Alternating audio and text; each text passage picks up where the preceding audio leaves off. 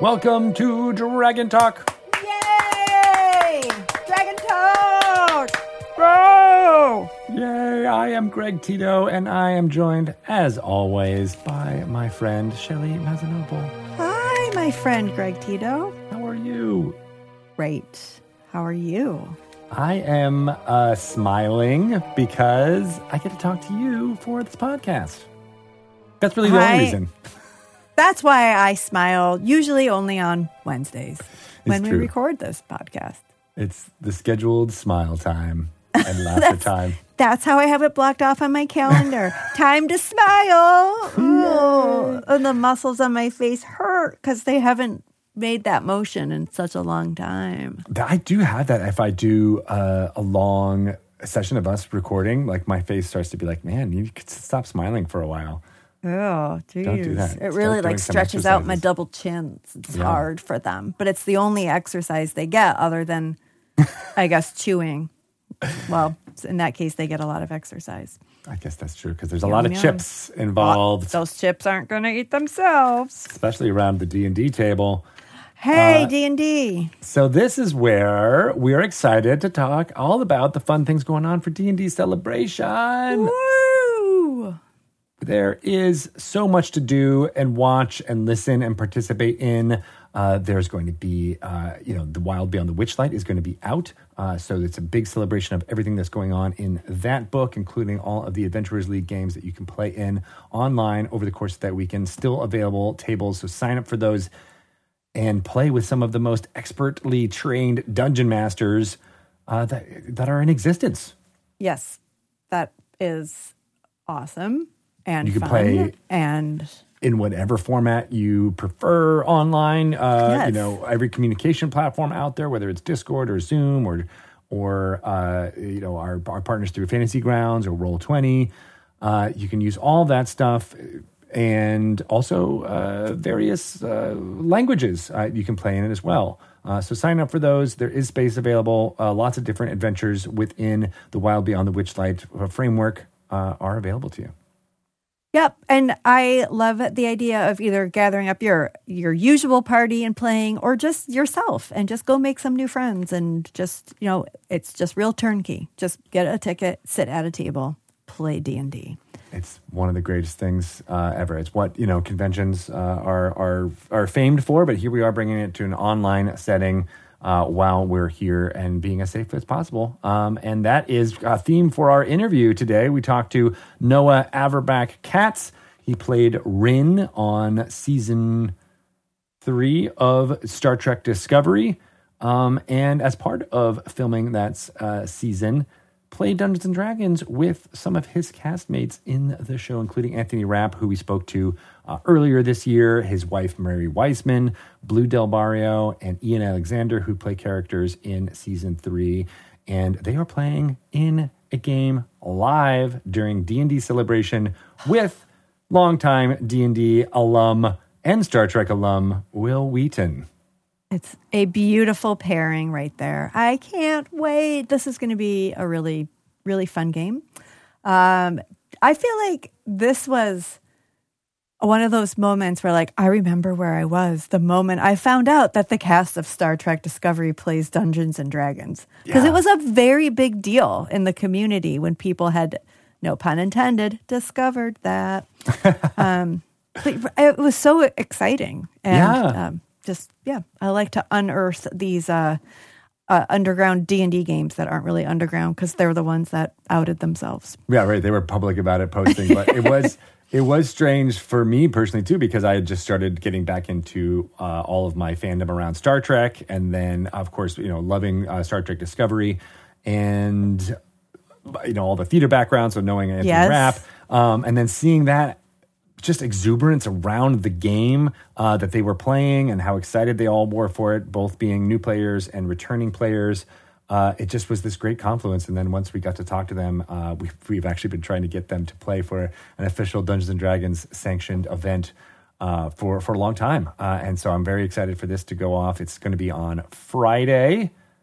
I want to get the date right so I don't get the number wrong. The twenty-fourth of yes. September at what time? eleven a.m. Pacific. Nice. Uh, Uh, so go so, to d n d celebration dot com uh, to uh, see all those fun live games that will be available for you to watch, uh, including the Star Trek Disco Does D and D game. That's um, going to be fun. Also including the Circus of Sound, a D and D musical. What? That's, That's something that we've also been trying to work on for years and years and years, but Kelly Lynn D'Angelo is making it happen with some amazing cast members. Oh my gosh. So yes, thank you, Kelly, um, for making that happen. Anthony Rapp's also in that. Of course. Part of that cast. How could so, you not? Exactly. But um, how cool is that? That is so cool. It does. So, so that game is going to be on September twenty-fifth, nine p.m. Eastern. No, when is it? four p.m. Pacific. four p.m. Uh, there is Pacific a full schedule time. At d n d celebration dot com, so you don't have to, you know, pull over to the side of the road and write all this information down. That you can just go to the internet.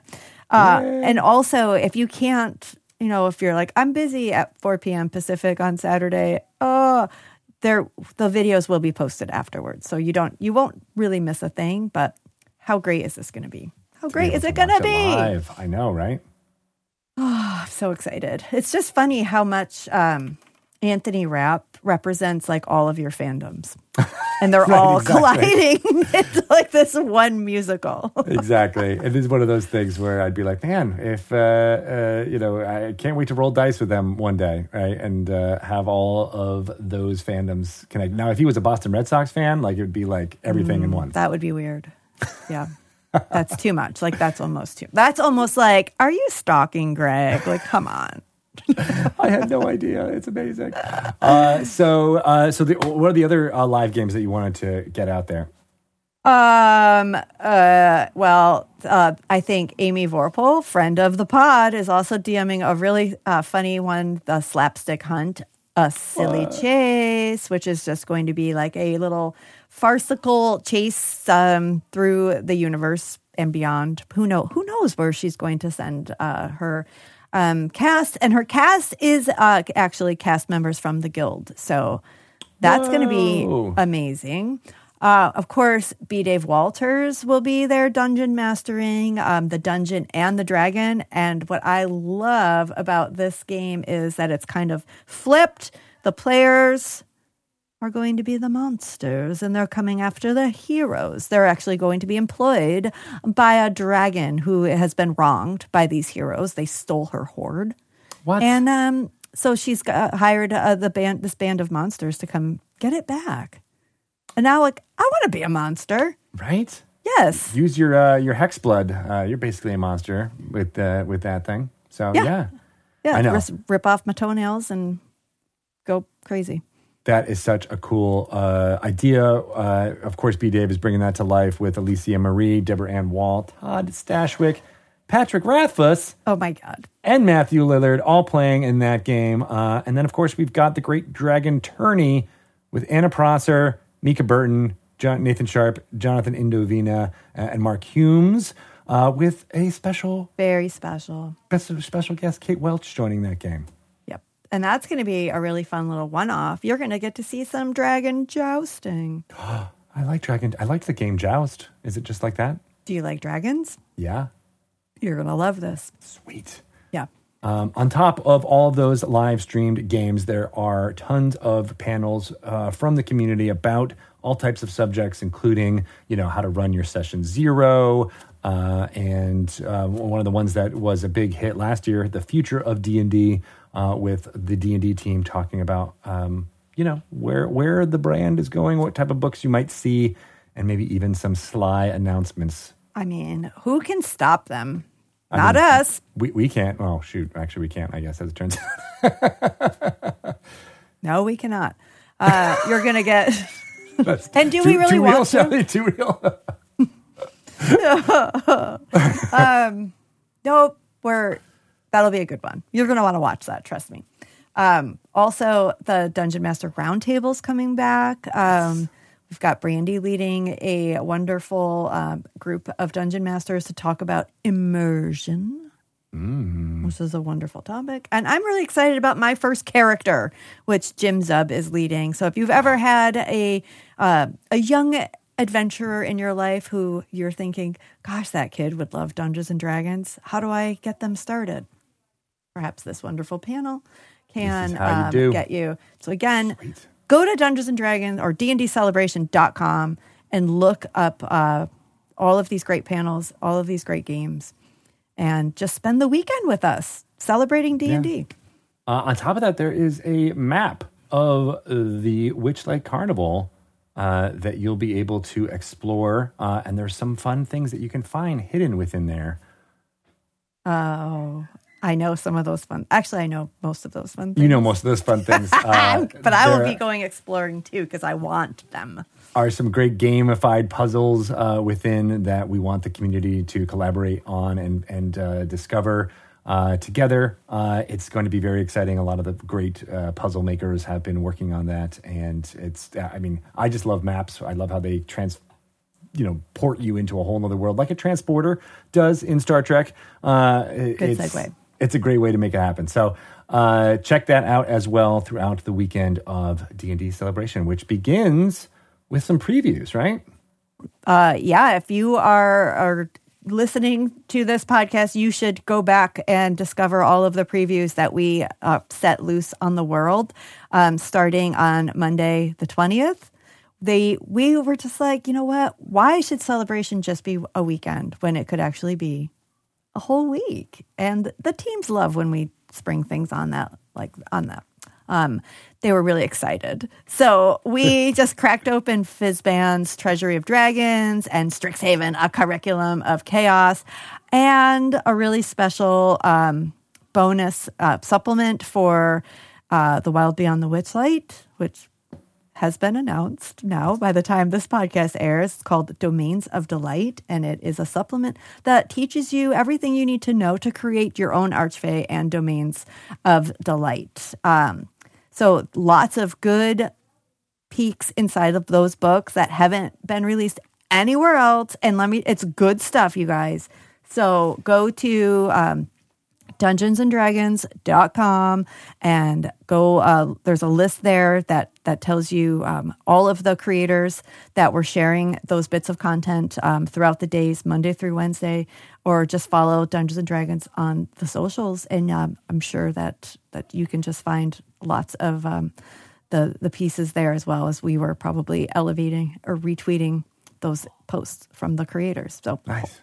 Lots of people in the community uh, are involved in sharing that content because we just are, we're just excited. And there's a lot coming up still this year. So we want everybody to to just get a peek and see what's happening. Right. We got we do have a lot of uh, uh, books coming out here with uh, The Wild Beyond the Witchlight, Fizban's Treasury of Dragons in October, followed up with this uh, Strixhaven, A Curriculum of Chaos, very oh. all different flavors of, of so how to different. play Dungeons and Dragons. Uh, and so we want everyone to get a taste during D and D Celebration and celebrate along with us.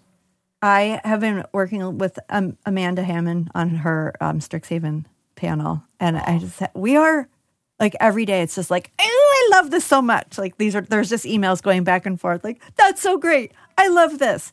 There is, It's just going to be fun. And it's just really fun to hear her talk about the book, too. So, so get great. excited when you learn about um, all of these cool new things you can do with your D and D characters and campaigns. And thanks to about, Amanda's hard work. Oh, God, I know. I love Amanda. She is uh, uh, bringing that setting and that time period in our lives of college to life uh, so well in that book. I can't wait uh, to dig in. It's um, fun. But speaking of learning and going to school, uh, there is some lore you should know about the Wild Beyond the Witchlight, about uh, the Feywild and these Domains of Delight. Uh, and so let's take a listen to Ari Levitch expounding on those things before we get to our interview with Noah. Okay.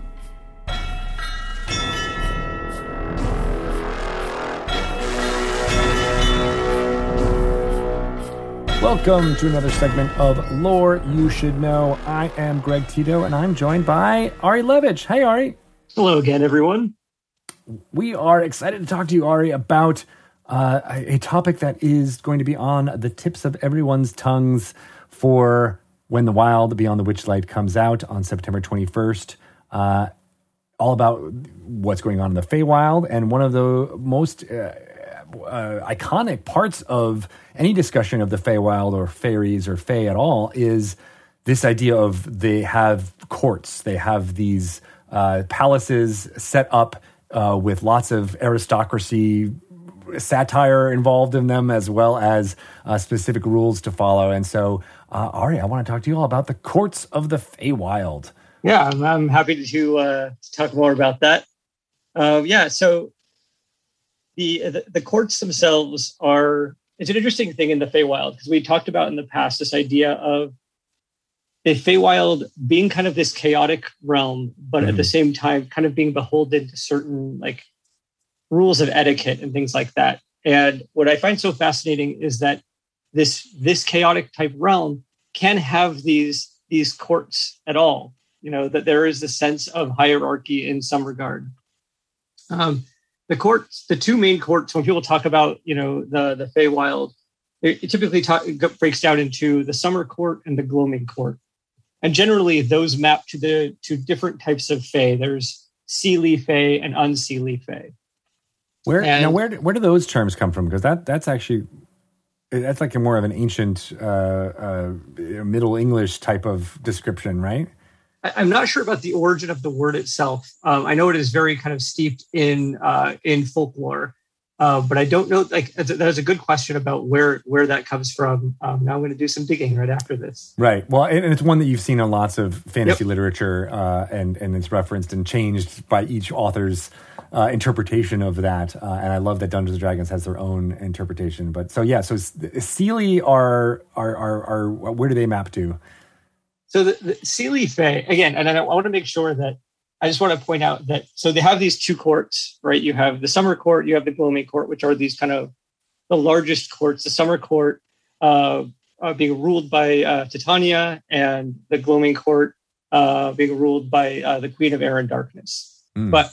Kind of, yeah, uh, panning back a little bit more or pulling back a little bit more and talking about Seelie and Unseelie fae. The Seelie fae tend to be more etiquette focused. Mm. They tend to be more about behaving in, you know, in the proper way. Now, that could sound very lawful in terms of like D and D's alignment system, that there is yeah. a proper way. But bear in mind that the proper way can be fickle.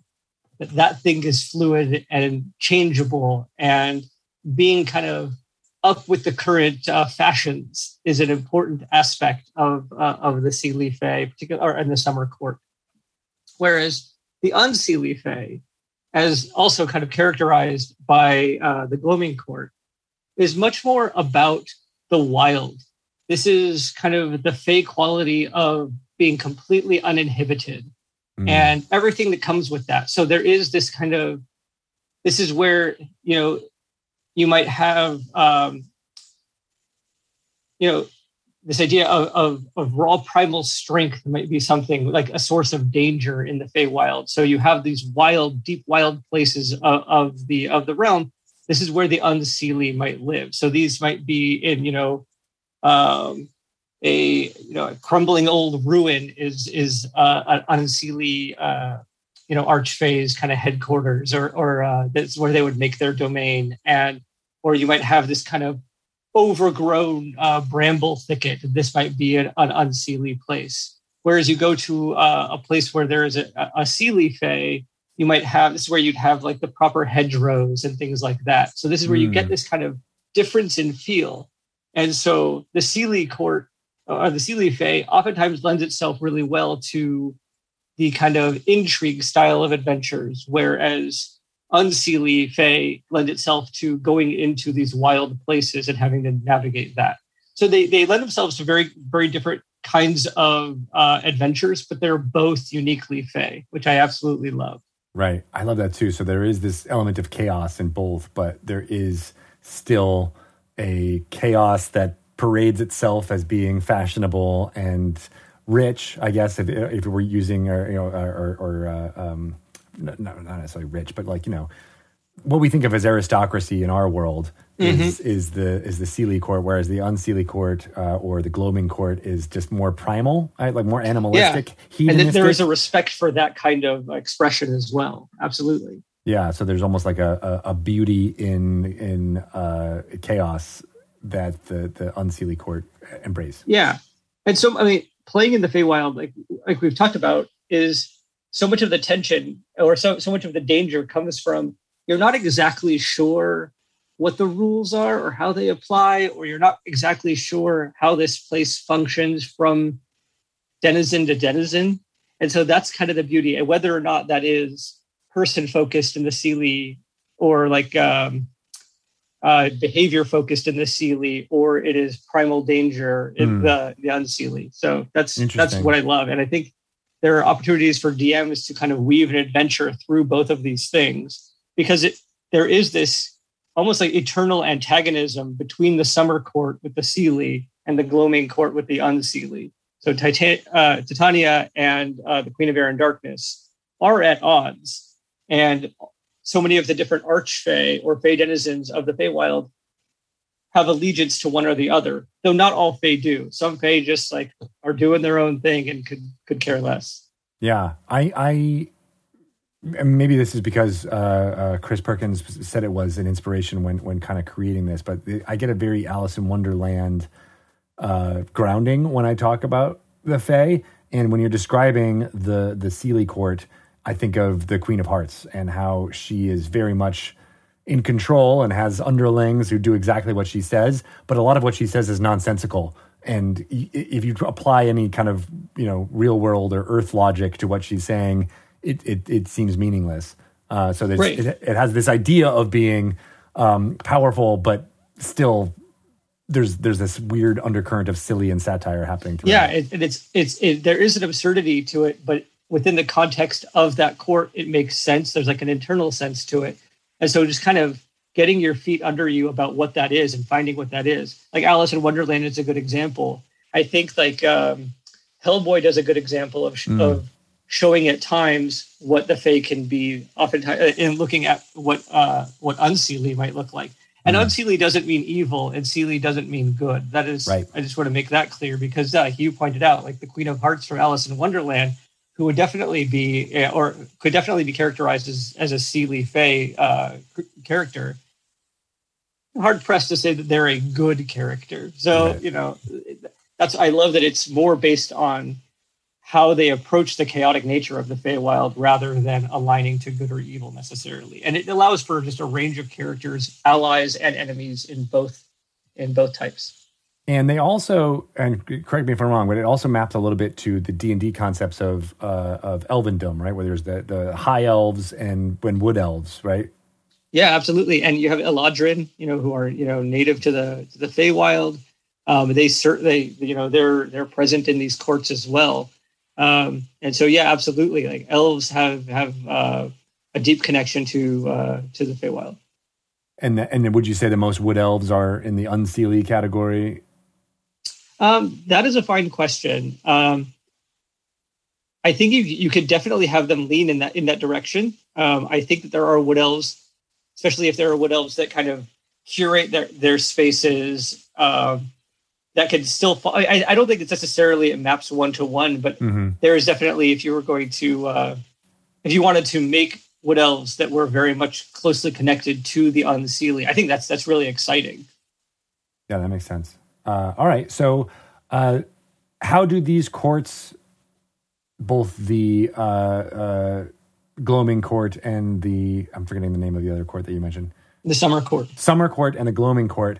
Uh, how do they interact with the storyline that's presented in The Wild Beyond the Witchlight? Yeah, so their their presence is kind of felt more of like a tertiary thing, as because because it's it's in the Feywild. There's going to be some some uh, connection to I mean to the politics of the Feywild, you know, whatever's happening. But Prismeer itself has its own kind of internal problems with the the Hourglass Coven doing its thing. Mm. But there is a moment in. Uh, uh, in Hither, where you meet a character who is actually, who serves uh, the Summer Court, who is a knight of the Summer Court. Mm. And uh, they are a, uh, a fairy dragon uh, named Sir Talavar. And uh, what they've been trying to do is uh, they were trying to recruit Zavilna of Prismeer to the Summer Court's cause. And when it was discovered that the uh, the hags were in were in charge instead, um, they basically they took Sir Talavar captive. I so see. you you you feel the presence of the Summer Court. You feel the presence of kind of the larger political issues in the Feywild, um, but you don't necessarily interact directly with the uh, with the Summer Court uh, in the adventure. So if you're building your adventure, you or you're building your own Domain of Delight um, or your own Archfey, you can immerse yourself wholly in in those kinds of courtly intrigues. That's cool. I like that. Uh, and. You mentioned the Domains Delight and how Prismeer is only one of those, uh, and uh, I think a lot of this information could be used to build out other domains uh, in, in, of delight within the Feywild. Absolutely, absolutely, and I think there's that's part of the excitement is even if you want if you didn't want to build a da- domain of delight per se, but you're like I want to explore the Summer Court. There's a lot of fun. There's a lot of fun ways to create just a. a an eclectic collection of characters that that show off the range of what it means to be Seelie. And for the same thing, if you're going to do the Gloaming Court and you have the Queen of Air and Darkness, who is basically this floating crystalline, you know, uh, entity and is not, you know, humanoid shaped in any way. Oh, wow. Um, and is basically embodies a sense of being a force of nature. It is very, very much, very unseelie in its presentation. Um, But yeah, I, you could create, you know, what does it mean to have, the, what is a gloaming court? What does an unseelie court look like if it's about, you know, following these kind of primal instincts as an as uh, an, a way to express those things, but it, it's probably less hierarchical. So what does that even mean? And so there's a lot of opportunities to flesh that out uh, in, in fun ways. That's cool. Uh, the Queen of Air and Darkness sounds like a very interesting character. I want to know more about uh, about her. Uh, yeah, so the Queen of Air and Darkness uh, is is the counterpart to uh, Titania of the Summer Court. We've talked about the Summer Court and the Gloaming Court, but there is another court that appears in Prismeer. Uh, how does that work? Yeah, so just to kind of uh, add a little bit to it, so you have those two courts, but those aren't the only courts that exist in the Feywild. Uh, those are the two big ones. And, you know, many Fey ally themselves to one or the other. But there are other ones that just kind of exist on their own with their own kind of quirks. And in Prismeer, um, in the uh, realm of Hither, we meet the Soggy Court. And the Soggy Court is made up of bullywugs that are kind of arranged in this shanty town-like uh, village around hmm. one of the hags' uh, cottages, and uh, it is it is a hilarious place. I got to work on on that part of the book, and it just oh, nice. it still brings me a like it brings me joy, and it just makes me smile. And uh, every time I get to work with it, I mean, every time uh, you see, I see the it. images of a of a bullywug in a in a uh, waistcoat uh, with tails and a and a top hat and a cane. It just makes me smile. Yeah, the, these bullywugs are very much into courtly intrigue and gossip and wanting to know everything that's going on with each other. And it's also ruled by a king. Um, but the throne or the throne changes hands pretty quickly and often through violent means. Oh. So the, the, the regime changes are not not peaceful. And uh, so it's... It, One of the things the character the characters can get involved in some of that uh, some of that intrigue uh, as they pass through uh, pass through uh, the Soggy Court. That's so cool. Uh, what are there internal rules or or uh, things that are going on in the Soggy Court that you know players can discover? Well, they can they can they can discover a plot to overthrow the current king, who is mm. King Gullop the Nineteenth. And uh, they they could either choose they could they could choose to uh, help the uh, the usurpers or help Gullop. Um, so that's you also discover along the way that uh, there that Gullop is kind of under the gun already and already feeling some pressure of his, uh, his early reign because there was a uh, a prison break and some of uh, some of the hag's prisoners escaped, and so that yeah. You could when the characters show up to uh, to the Soggy Court, there's stuff already happening, already stuff in motion, all sorts of gossip uh, for uh, for the, the rest of the uh, the bullywugs there. That's awesome. Uh, and I guess I, you know, as we're talking through this, I'm, uh, we, we use the kind of word court pretty freely, but that doesn't necessarily mean a place or or, or any location. How would you define what it, what means what means a, a court of the Feywild? Um, I mean, oftentimes it's associated with it with a place because that's where uh, the rule, like the archfey or whoever is in charge of that court, would hold court. So the idea of oh, holding court is probably more meaningful than than the location itself. And so basically, people who are in the uh, the Fey's favor, or people who are you know vying for that favor, Um, would uh, kind of interact in that court. And there are those who might have fallen out, who kind of exist on the edges of, of, of the court now and court life, or have left entirely in disgrace. And so the way that that is organized is very much, you know, can vary court to court. And it's also something to build out of, of where that happens. Is it a fixed location? Is it associated with something more magical in nature? Does it only happen under certain kind of magical conditions when, you know, the moon is out in some sort of phase or in some season or something like that? Um, does it happen when it's the first, you know, uh, cherry blossoms are out? That's when, you know, the court is held. Or is it constantly uh, being held at this one location? Mm. Uh, so those are all things to determine. In the case of the Soggy Court, Um, there is actually a place where there is a throne where the king king uh, kind of holds court, and uh, there are all these uh, bullywug courtiers that uh, that get to hang around him. Yeah, so I, I immediately get called to mind of uh, the more medieval idea of there being a ruler in a throne room, and then the courtiers are, you know, have have a rank status within them. Or so yep. some are, you know, some are dukes and are, you know, uh, just one step down from the king, but some are much lower level and been invited because they maybe they just play music or they're jesters or whatever. They are they're amusing to the court, uh, and then it's also uh, using the word court, that idea of where um, legal uh, petitions are decided mm-hmm. by the king, right? Yep, absolutely. Um, there's there is actually a uh, table.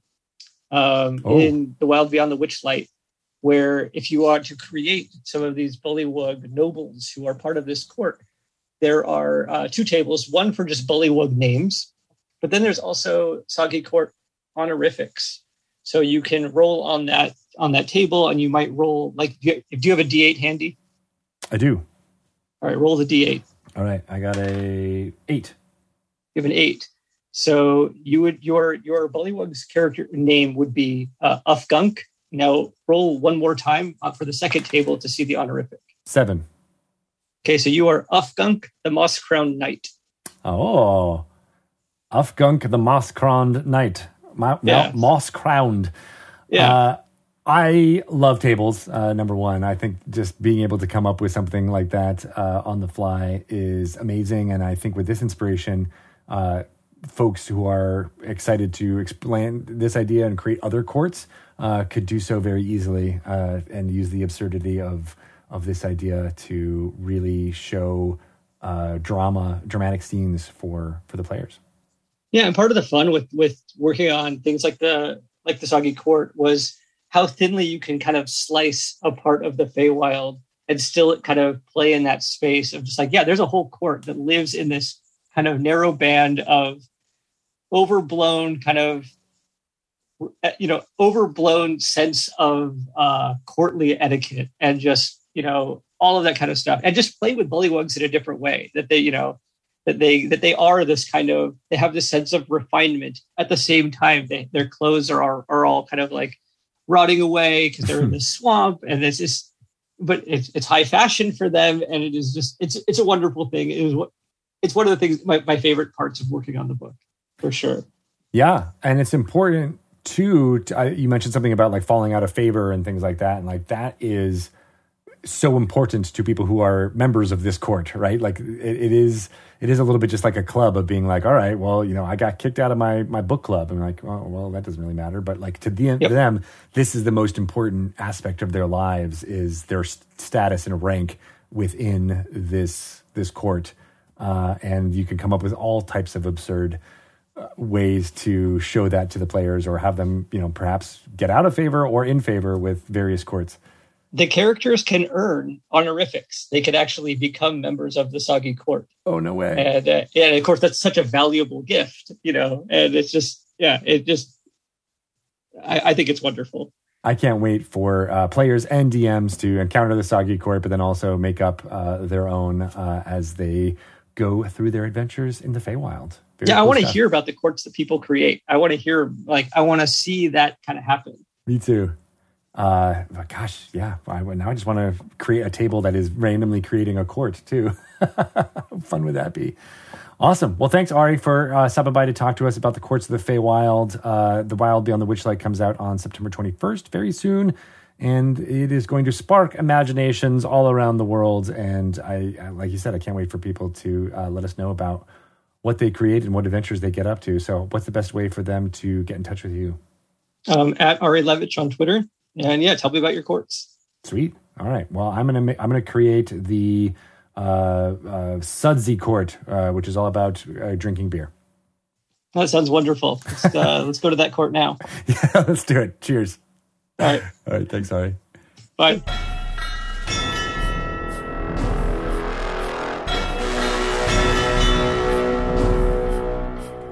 I am in awe of Ari Levitch and how he can bring such uh, great uh, discussions and descriptions of the Feywild to life. Uh, you guys are all really in a treat for when uh, The Wild Beyond the Witchlight comes out on September twenty-first. I feel like if I could go back to school and major in the Feywild, I would. I, I would want too. to know all the things. Better than theater studies and English, the two things I did major in. Maybe... Um, I don't know about the usefulness of that, but maybe not more or less. Maybe about equal.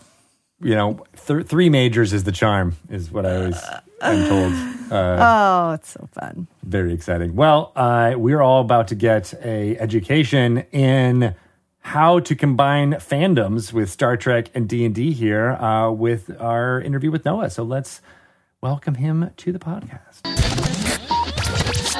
Everyone, let's welcome Noah Averbach-Katz to Dragon Talk. Yay! Yay! Yahoo! Woo! I got the woohoo clap treatment. I feel oh, yeah. very special. Very our... enthusiastic studio audience. Hell yeah. Every time. Amazing. Amazing. Yeah. Yes. You guys really worked yourself up for like twenty minutes beforehand for that too. The audience doesn't know that, but you guys... Yes. Jumping around, deep breathing technique.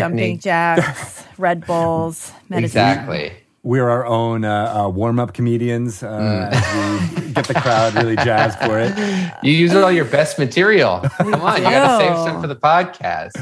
Our, but, yes, our warm-up is usually like ten minutes of us talking about our kids. That is true. That's why you're so energized afterwards. Yes, right. That's With right. With anger.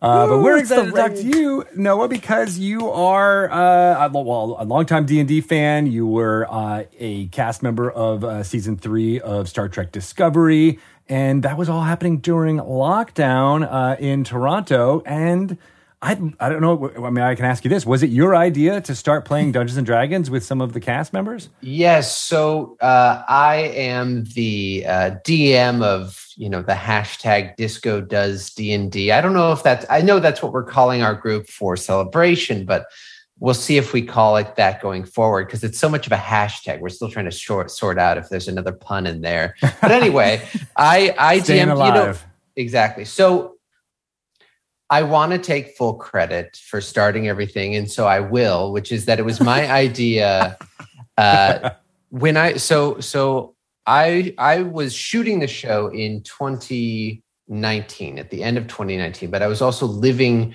up in Toronto with my wife, Mary Wiseman, who plays uh, Tilly on the show. And so I was up there and I had been playing D and D, getting into it, and I wanted to like bring it up to the cast up in Toronto. But that year it didn't really happen. Uh, and then I was on the show, so it didn't make sense for me to also be running this game as well.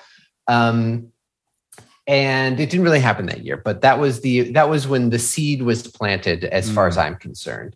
Um, and then in twenty twenty, when we everyone was sort of planning to head back up to the show to shoot season four, it was still like early pandemic twenty twenty madness. Mm. Um, and nobody knew how much people could hang out together, if it could at all. I mean, it wound up being that, you know, shooting finished, principal shooting finished, like right as the sort of vaccine rollout was happening in the States, but it, it didn't really finish in, for a while until uh, in Canada. And so it turned out like we really couldn't see each other in person almost at all the entire time we were shooting. So people were really kind of like, you know, what the hell are we going to do? We don't want to keep having these Zoom martinis. We're getting sick of them, you know, mm-hmm. and, uh, and uh, you know, everybody sort of sees each other on set. So all of the good gossip has already been spilled during the day. And so I, I can't, you know, I think what happened was Anthony put a tweet out that he was playing D and D again with his friend and was really enjoying it. And I was like, ooh, well, you know, maybe that might happen. And then I think Mary texted Blue and they were like, well, I really want to play. And so there was like this group text chain uh, that was going around, but I wasn't even in on. And Blue was like, Noah has to D M. And then there was like a pre-shooting meeting where everyone was just kind of like talking. And either Anthony and Blue, or maybe both of them, were like, yeah, we're also playing D and D and Noah's DMing. And I was like, oh, that's that's news to me. Okay, all right. That's definitely happening then. Uh, so it was some combination of me planting the seed and then Blue and Anthony willing it into existence from there. And that's sort of how we all got started. I love that. Uh, so Anthony Rapp, who we had on uh, er, uh, earlier this year, uh, talking about his history with the game, Um, and Blue Del Barrio, who uh, also is on, in the cast uh, for season three. Uh, those are two of the folks who are going to be joining uh, for this game and D and D Celebration. Who who else is going to be uh, joining? Your your wife, Mary? Yes, very excited. That's basically everyone. And the the, the final, per- well, there's actually two more people. From Discovery, we also have Ian Alexander, um, who's also in season three. And uh, Blue and Ian, Mary and Anthony all are in season four as well. Uh, and we have a very special guest for Star Trek fans, tabletop fans, D and D fans, fans of anyone with good taste, you know. Uh, uh, uh, Will, Will Wheaton will be joining us as well as a player, uh, which is, I don't know, I, I Greg, you know, we've been sort of working together to make this happen, and we've been on many Zooms with Will, and hopefully Will won't listen to this and we both embarrass ourselves. But every time he comes on, I can just feel me and Greg sort of like look at each other and be excited and be like, wow, this is so cool. Yeah. Uh, so I'm pretty nervous, but I think it's going to be awesome. Uh, so that that's our that's our group. It's me DMing, Anthony Rapp, Blue Del Barrio, Ian Alexander, Mary Wiseman, and Will Wheaton. That's amazing. Uh, that's yeah. Great. Each time I have I have a it's here in the background. Uh, hoodie sweatshirt that has one of uh, Wesley Crusher's uniforms from I, uh, I think the first season of of Next Generation. Luckily, I don't think I've worn that any time that he's been on a Zoom call, because I feel like that would be awkward. Uh, mm. But yeah, I've had that exact same uh, uh, excitement that you have. Uh, yeah, you know, if you would have put that on, I'm not bailing you out of that one, Greg. You're on your own. I'm not a fanboy, I swear. Play it cool, man. Right. Um, I am a fan girl. And I, there was no hiding that. Can I tell you yes. my Will Wheaton story? Absolutely. I mean, okay. I'm going to tell Will, so just be careful. He, he I'm sure, I think he knows. Okay. Um, but anyway, it was it was a long time ago. So I had, I was at Book Expo America as part of my job here at Wizards when we were publishing children's books. But I had also written my own book about D and D that Wizards also published. Anyway. I am, you know, a child of the eighties, so I grew up watching um, my favorite movie, Stand By Me. Mm-hmm, and mm-hmm. Um, so I had like a little bit of a crush on Will Wheaton. And when I say little, I mean enormous, enormous crush. He was my favorite. So um, we're at B E A, and he's there as well, signing a copy of his latest book. And I was with my coworker and friend, Nina Hess. And she was like, oh my God, it's Will Wheaton. I'm like, oh, and I was just like, all of a sudden, I'm like ten again. I'm like, oh, oh my God, like I am a grown woman, like calm down. But no, but we like go to like sign, have him sign something for us. Or, or actually, she was the one. She's like, I just want to go say hi to him because he was, you know, doing a lot in gaming and D and D, and let's just go say hello. Well, he saw our badges that said Wizards of the Coast, and he was like, oh my God, you guys are from Wizards. Oh my God, like oh, D and D, I'm like, a huge fan. And we were, and she was very articulate and friendly and talking, and I just stood in the background like, oh. And then he saw my name, and that, no joke, he goes, oh my God, you wrote Confessions of a Part-Time Sorceress. I Unreal. Love that book. And he stood up and was like, oh, I love that book. And I seriously got like lightheaded. And I was Unreal. Like, huh? What? Like nothing that mind-blowing has ever happened to me in my entire life. Like I do feel like I remember Nina's hand like on my back, like stay up, stay up, stay up, stay up. You're okay.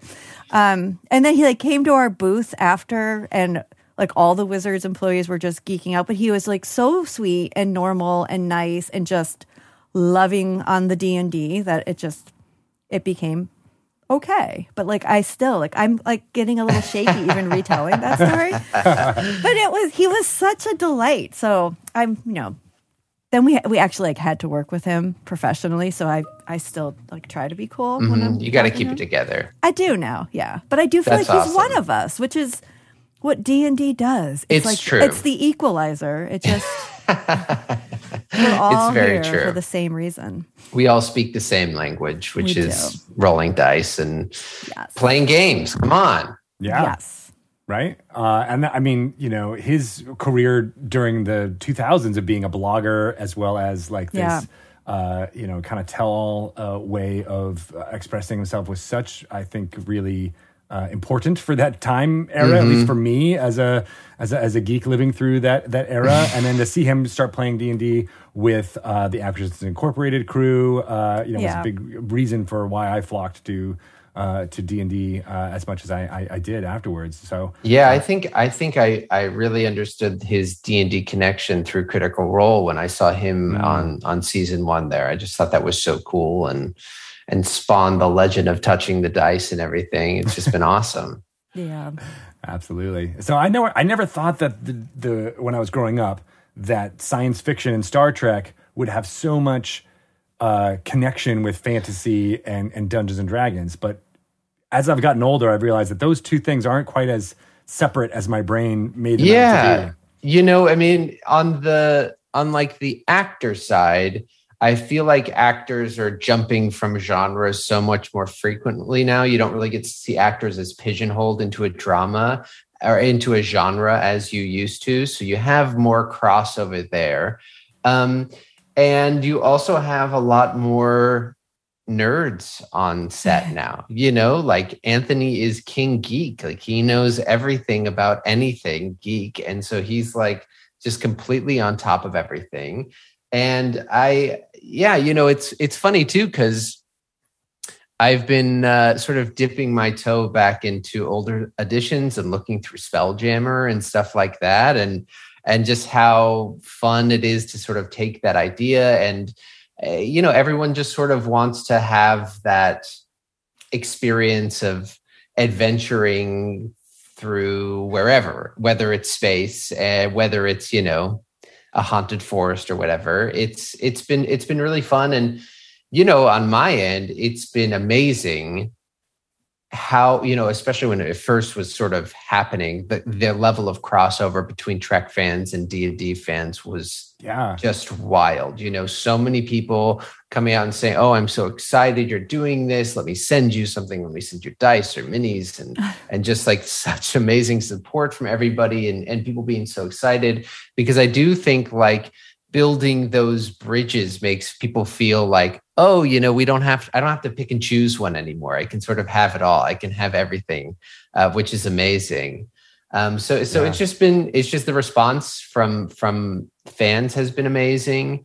Uh, and the response from like other people in the acting community has been amazing. People have been so interested about it. And yeah, it, it's just been, it's just been a lot of, of fun. Yeah. There was so much uh, uh, chatter. I, I remember when you guys started doing those after action reports. Using, yeah, uh, the Disco Does D and D hashtag. uh, you know, just beyond just being like, hey, I played and it was cool. Yeah. There was, there was this sense of like, you were telling the story of what happened at the session uh, in such a w- illustrative way that people really latched on and be like, oh wait, no, these are not just, they're not just dropping in and yeah. playing, you know, a, a little bit here and there. Like, no, this is their, this is their uh, downtime. This is how they bond as a cast. It, it really, you know, it really was, you know, it really was how we bonded because of the pandemic, because things were so strict up and, and, and rightfully so. They were so strict on set and so strict in Canada, and everybody's really taking it seriously, you know, because you really had this sense that if there was one slip up, one mistake, you could get a lot of people sick, uh, mm. especially on a film set when everybody's so close and people are having to work, you know, as carefully as possible. You didn't want to mess it up, but you also wanted to stay in touch with people. And it was just such a great way to bond. Yeah. And this is what I'm sure a lot of people's experience of D and D was over twenty twenty and, and into twenty twenty-one, is it really gives you a venue to have new stories with people and have adventures with people and bond with people and see, you know, a bunch of different facets of people that you you can only get through, you know, going on adventures in real life. And and D and D is such a great substitute for that. Uh, and also, you know, when I was sort of building our home game, I was really trying to tailor it to these players and really tell, you know, not have it be sort of just rolling through the forest and there's a fight or, you know, a little bit looser. It was a really tight, tailored story to each of their characters, to the backstories that they came up with, to the sort of secrets that they they laid in, because there was so little place to kind of feel like you were in control of the world, to gift that control or gift that, like, you know, feeling like you are on a, a path and you're not sort of the whims of of reality. Uh, I think it was just, it just felt good. It felt good for me. And I think everybody really just felt like it was just a place where they could really escape and, mm. and just have a, a really engaging and exciting and, you know, a good experience. And, and I think, you know, Anthony's recaps were such a, such a, a reflection of how invested everybody was in that story, invested in their own characters, invested in their point of view of their characters, which I think was really fun. Um, and I think everybody really got a lot from it. Uh, and, and I'm really excited to get to share that with everybody. We'll be, you know, Will hasn't played with us before, so that will sort of be the wild card, but mm-hmm. you know, these characters, we we've, they've laid dormant for a while, while now that we've been back in the States and had the chance to see each other in person again. Uh, but, um, it'll be really fun to pick these characters back up, bring their personalities back in, already fully formed, you know, they're, they're level seven characters. So they've been through a lot together already. So I think it'll be a, a really fun experience for the audience to see, see their, you know, favorite actors, not just sort of dropping in and playing a one-off character, but to sort of see the, the relationships that they've formed over the past year. That's cool. So these are the same characters that are, the characters we'll see at Celebration are they're the same characters that the group has been playing? That's right. Yeah. Oh, that's that's yeah. going to be really fun. Yeah, they're, they're, we're we're having a, a very brief, like, one hour pickup game. Uh, it'll be this Friday. At, at the time this comes out, it'll have already passed. But just like a private game, so we could remember, you know, what you know what what is the auction economy? How do I do this with seventh level? What spells do I have? You know, because it's it's been a while, but I have a feeling, you know, that's just mechanic wise. Character wise, I think they're going to dive back in like they never even left. Nice. Yeah. And I love the idea. It's almost like a Star Trek episode where you can take uh, yeah. those those characters that everyone knows and is familiar with and all of a sudden put them in something like the Witchlight Carnival, exactly. which would be very different. And then exactly. they end up being that fish out of water uh, type of thing. Yeah, I think it's it, it it is fun with a with a sort of like more one-shotty adventure. It is on the sort of like, you know, Star Trek style railroad where you're just sort of moving forward and like uncovering different parts of the plot and having these different encounters with sort of charging forward as you sort of unravel what what the hell's going on. Uh, so it, I think it'll be familiar and fun. And uh, yeah, I'm really excited. That's going to be great. And I I'm ex- sorry, go ahead. Go ahead, Shelley. Oh, no, I want to hear what you have to say. I, well, I'm also just excited for the setting. You know, we, we've never really done anything like that before. I also feel like a carnival is just like the perfect D and D venue. You mm-hmm. know, I, when I, I when you agree. originally sent that to me, Greg, it's like, you can just, there's just so much mischief, so much fun, so much weirdness at a carnival. Uh, so, so I'm really excited to see how they experience that. And I, I'm curious, you know, everything, sometimes they get into very problem solving. Let's charge through this. We're going to, you know, just nail this perfect every time. And maybe they'll just, you know, slide right through it. But it's also possible that Ian could be like, I'd really like to buy some bananas right now. And that could take up literally the entire one shot. I, I was actually going to say, I feel like the carnival is just a dungeon master's dream because yeah. you can, there's so much that you can do with it. Like it, it can be your portal into the Feywild, or it could just be really fun downtime activity for the mm-hmm. players. Um, so I, I am also curious to see what you end up doing with that. Now, do the players know anything about this? Like, do they do they know do how they they're know anything about this? Not really. Okay, good. Even better. And do you yeah. know how you're going to present the? Is it? I don't want to be too spoilery, but when does do, the book actually? Lo- when does it come out? When does this? It's the fifteenth, it, right? The twenty-first. So it'll, oh, the book comes out on when twenty-first. This is aired. It it will already have been out, but I mean, there's. I'm just curious, like, what dungeon masters are going to do with the carnival. Like, is it just going to like spring up, or is it like you are anticipating its arrival because it well, shows up every eight years and you know it's time for this one shot? Uh, what I have sort of devised is that they have been hired by one of the owners of the carnival to find something that has gone missing. So okay. that will um, bring them to the carnival. Uh, you know, just to, I just, I, I want to get them in right away, yes. you know? Um, however, and I don't think this is a spoiler, uh, because Will's character is new, I wanted to um, bring in a little bit more from the book. So the prompt I gave him, which I haven't heard back yet. So there's this extremely high chance he'll reject that and be like, no, I ride in on a motorcycle with a machine gun. And I'm just like, you're one hundred percent right. In fact, that's what I had written now that I'm looking at it again. But the prompt I've offered to him is that, uh, like many people who have snuck into the Witchlight Carnival, something of his has gone missing. And he's finally been able to return to uh, to retrieve it. So uh, I, I'm hopefully hopefully that will, will tie in in some way as well as we... I hear a little bit more from him about character ideas. Oh, that's cool. Oh, I love it so much. Yeah. Um, is it worth talking about some of, you know, the, your world that you had created, the homebrew uh, setting and boy, uh, uh, you know, what's exciting about that? I always love hearing about, you know, folks uh, world building yeah, and how it's contributed know, with the, with the cast and everything.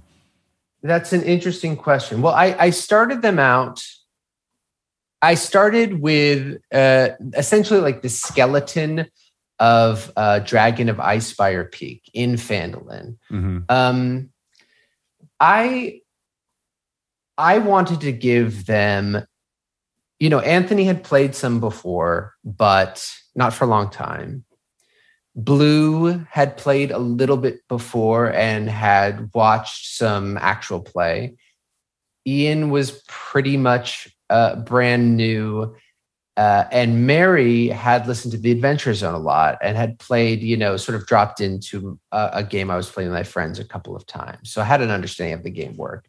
But I wanted to give them a really, I, I want to say like classic, but it's more like a mod, like a modern, you know, five E classic D and D experience. I wanted them to have a reference point for Phandalin, you know mm-hmm. what I mean? Because I feel like so many people who play have that reference point, and I wanted them to feel like if they went and played with somebody else who was playing in the Forgotten Realms, that they could just sit at that table and know what's going on. So, you know, I moved them from Phandalin up to Neverwinter. And even though there's not a huge, you know, guide on Neverwinter, just, you know, all the other places on that larger map, I referenced that were all, you know, very much in world, in canon of the Forgotten Realms, because I feel like sometimes with new players, especially new players, I feel like sometimes in nerd culture, well, this is not going to come as a surprise. In nerd and geek culture, there's a lot of gatekeeping, you know, mm. especially for new people, especially who people who kind of feel on the outside of it to begin with. And I wanted to really bring them into like the heart of it, you know, let's go into the Forgotten Realms. Let's go into this thing. And, and that way you really feel ownership of the, the whole thing. It's not that we have to make our own special thing where, you know, which there's nothing wrong with that, of course, but that, you know, I just wanted them to feel welcome in the the main the main meat of it.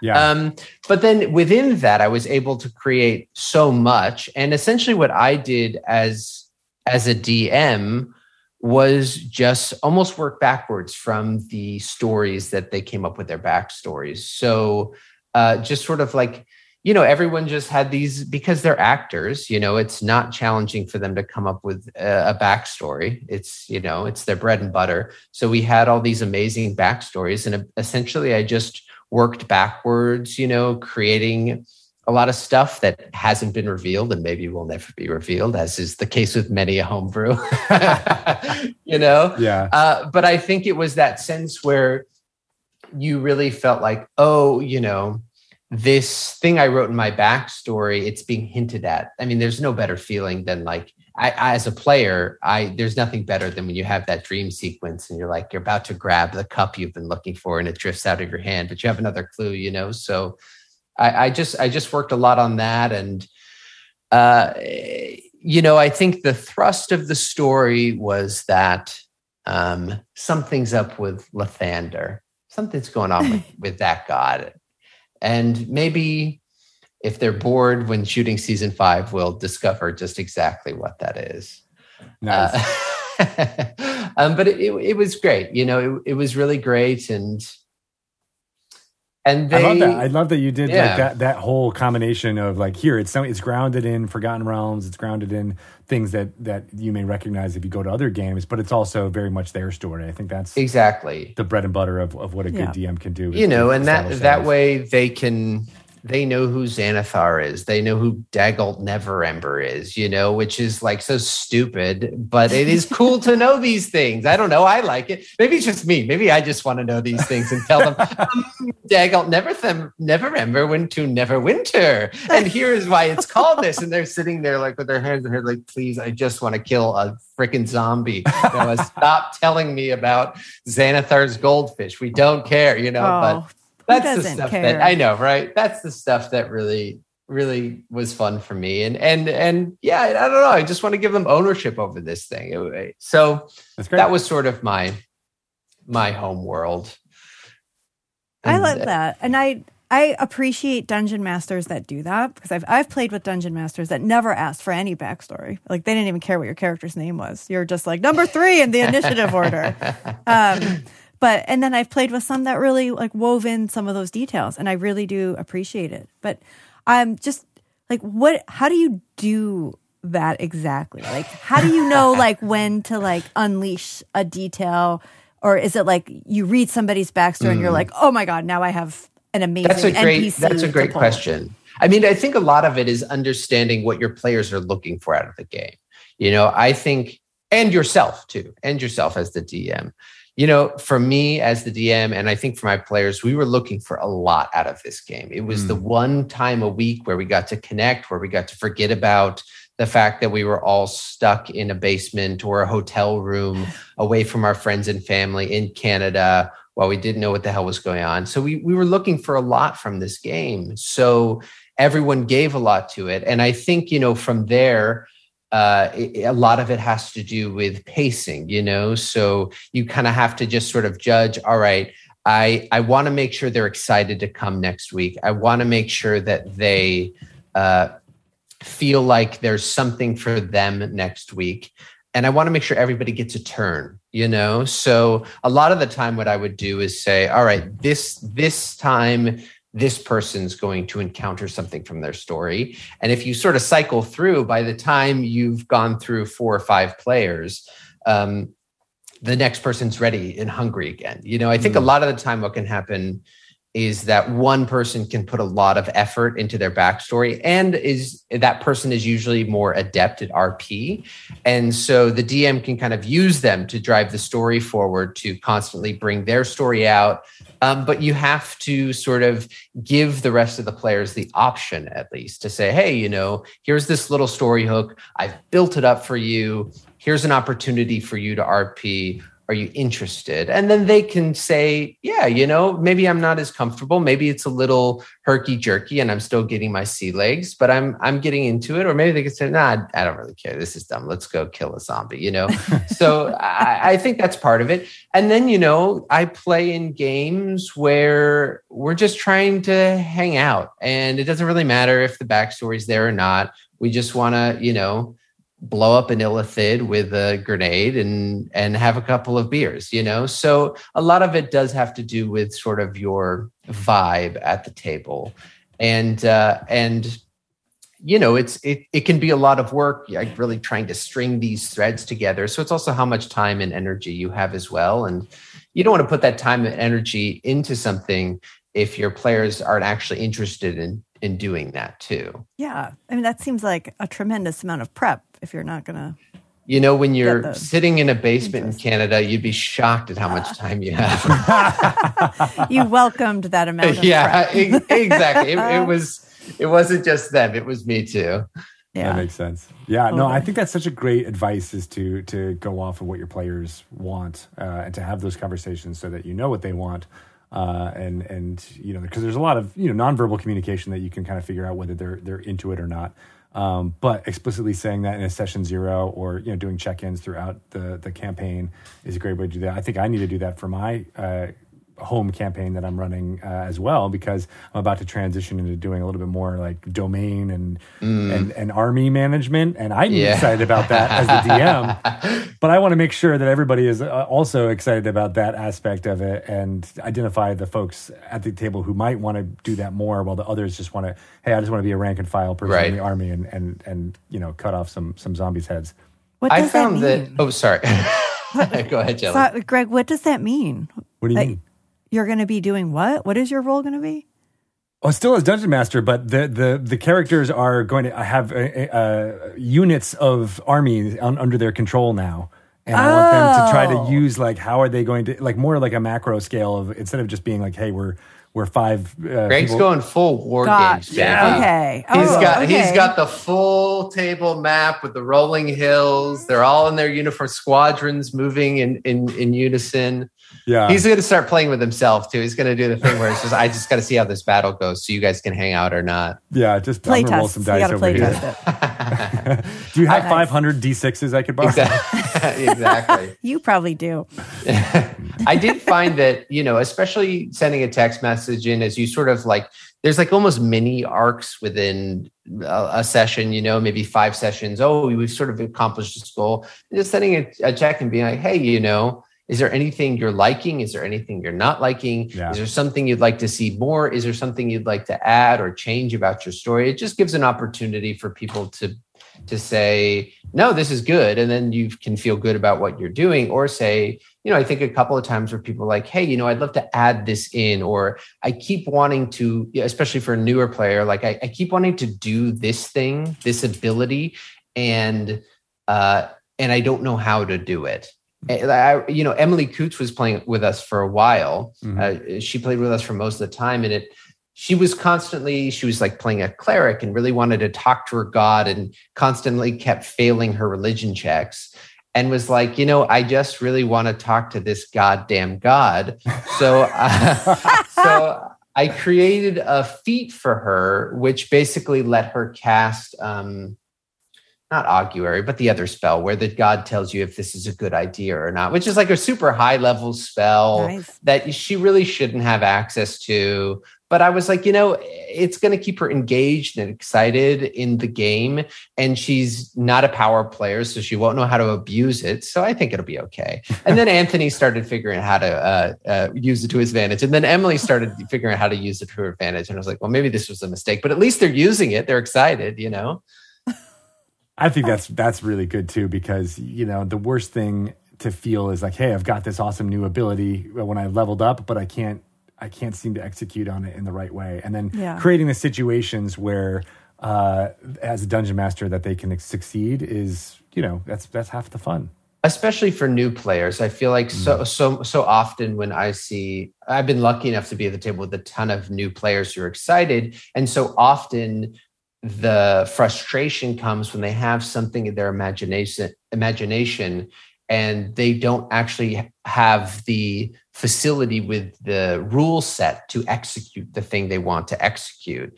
And so I, I think a D M's job with a new player is to figure out whether that's explaining the rules in a way they understand or coming up with a homebrew workaround that's a temporary solution, uh, or that something, you know, even if it's something that they have to earn at the end of the quest, you know, an item that that allows them to do the thing they want to do. That can be a really good way to circumnavigate really common frustrations of being like, I want to do this thing, but I, I don't know what a bonus action is or whatever, you know, or I, I want to use this, I want to use this thing. And you know that it's a fifth level spell and they only have third level spells. Well, maybe they could find a, an item or a scroll or a, a special feat for them or something like that. Oh, cool. That's really nice of you. And don't worry, I'm still cruel. I killed them all the time. So it's, Do you? I, yeah, you know, I, I, I think that uh, death and killing should be a part, well, not, you know, killing, of course. But I think player death is is a significant part of of D and D that I feel like a lot of D Ms can be very afraid of because it'll turn away new players if you if you kill a player. Um, so, you know, done at the right time, especially done at a time when you know someone can revivify them. Just, you know, when they're down, smashing those last two fails into them with a, with a melee attack, it, it's... It's a wonderful thing, man. Everybody is paying attention all of a sudden. We had this we had this incredible fight with this um, zombie dragon uh, that was sort of like the culmination of, you know, our first arc, which was essentially like the main arc that we were able to kind of get in when we were up there. So it was sort of like the the, the main big bad of of this this little campaign. And at the end, you know, this zombie dragon's on its last legs. A Blue's character, Bink, goes down.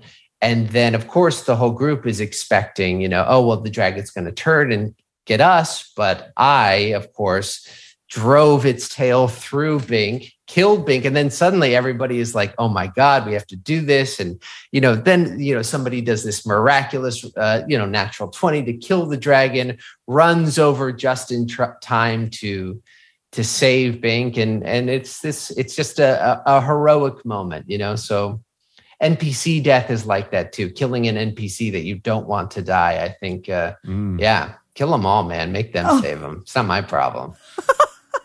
Well, that's how you create tension and drama, right? I mean, that is really good advice. And I wish I, you had told me this, uh, I don't know, a couple of months ago, because I've maybe pulled the punch so many times recently.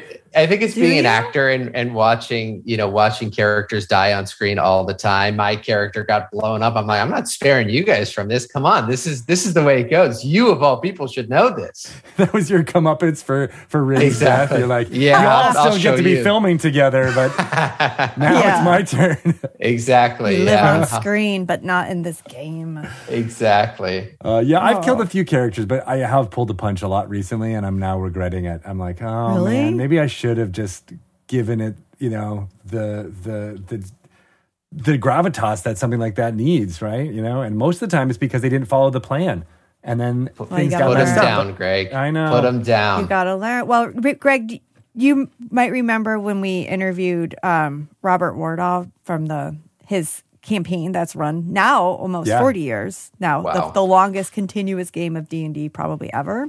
But wow. he was a very big proponent of like. Be afraid dead, of death.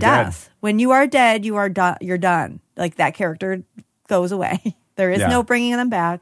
because his whole theory was your choices need to matter. The things that you do in game really have to to be impacted by the, the thought that this could kill me, that I could die. Right. And they or that you the players around you could could die as a result of your actions, which is a good lesson in real life too. there's there's consequences. Like I, I think when I, ha- I have pulled the punch, I've definitely made it mechanically hurt. Uh, so in one instance, I took away one of the wizard's at will spells uh, when they uh, uh, you know were unconscious and then died. I was like, all right, well now you just forget that spell, and uh, you know that, that hurts not having. Uh, that extra at-will spell doesn't hurt as much as being dead. It doesn't at all. so, so why did you not kill them, Greg? Why did you not let it happen? Well, the, that one was the first session that we were playing with the new campaign, mm. and I was like, I, yes. I feel like that would be off. Uh, the most recent one was the ca- the player couldn't make it to the session. Uh, oh, and so I yes. was running his character. Oh no! I, and I rolled really good as the as the uh, adversary, and I was like, "Man, I don't want to kill you when you weren't even here." So what I did there was I took away his memory of an N P C. Uh, so there you go. They had had like some kind of a like a flirty relationship, uh, and then when they go back to meet that N P C, they will have basically have that that memory no longer uh, in there. And so I was like, "Oh, then maybe this will add some role playing uh, consequences to it." I yeah, that that I like that. That's good. That works. Yeah. We'll see. We'll see how that is, ends up going. But I it's, I agree it needs to have some Well, you know, I I I don't know if I can say this, but I've been doing some play testing for you guys, and Ooh. I've I've had some some of my friends do play testing with me, and uh, I've gotten the opportunity to basically kill all of them during play testing because sometimes, you know, the balance is off, or sometimes we'll only have three and it's very much called for four. And it's just, it is just a, uh, a horror show when we're doing play testing together. It's it's oh, wonderful. Make sure you put that in your feedback for me. They all died. they and fun. It was great. And yeah. then Chris I Perkins will read that feedback yes, and he'll exactly. be like, yes, that is what we want from this product. Exactly. uh, um, is it standard that if a player is absent, the dun- like you, Greg, or other dungeon masters will play that character? Not standard. It it, it depends. Uh, you know, some people are, are cool with that. Uh, I think the player was like, "Yeah, no, feel free to to go ahead and, and, and run them at the table." It's it's odd when it's uh, when they're in a dungeon, you know, like in the middle of a thing, and just be like, "Oh, they're gone. They're not here anymore. Oh, wait, they're back." I mean, you can certainly hand wave that, but in this situation, I think we were mid fight uh, oh, when the yeah. session began, and so I didn't want mm. to take him away. Uh, I think how to deal with a missing player is is in the top of the list of. Uh, unsolvable D M problems. Mm.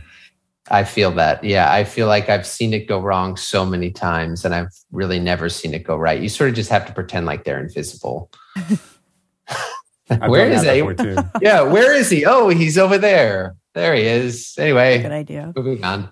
Sometimes I like to use it as a as a D M's comment on what they're doing too. Like if the, if the player is not there, but the character is, I'll be like, and then you know, uh, uh, this character says, "By the yeah. way, you're doing it wrong." Yeah, you're sure taking a long time with this door, aren't you, friends? Uh, so uh, I'd love to hear a little bit about uh, you know the preview of what's going to be coming from uh, this game at D and D Celebration. What are some? We already talked about the setup for the game, but like, what are the sure. characters uh, in case people aren't familiar with uh, Disco Does D and D the hashtag? Like, what, sure, you know, yes. Um, uh, well, our friend Blue plays a. Now I'm trying.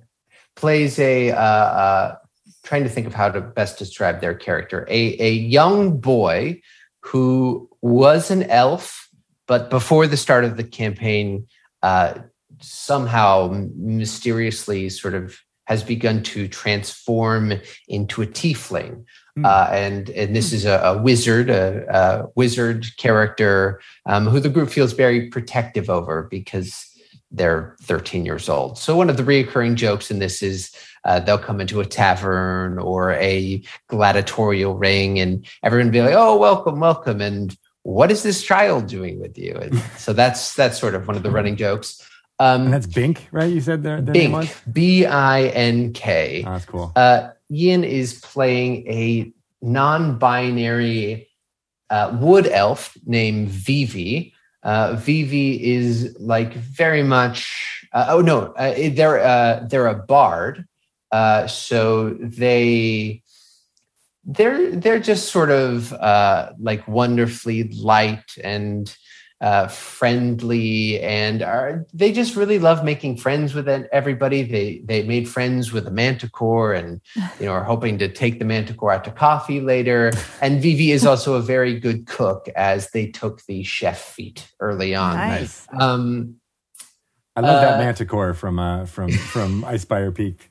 Yes, exactly, yeah. exactly. Um, uh, Mary is playing a, a female Goliath barbarian named Misha. Uh, she is sort of the last of her barbarian tribe, um, and uh, oh, it's a, sorry, it's a barbarian multi-class. Uh, a barbarian ranger multi-class. So Ooh. She was sort of uh, in the woods uh, beneath her tribe, sort of protecting this, this sort of sacred wood, and returned to find her uh, her tribe decimated by zombies. Uh, so her favored enemy is, is the undead. Uh, and uh, she has all these incredible tattoos all over her body that glow when she goes into a rage.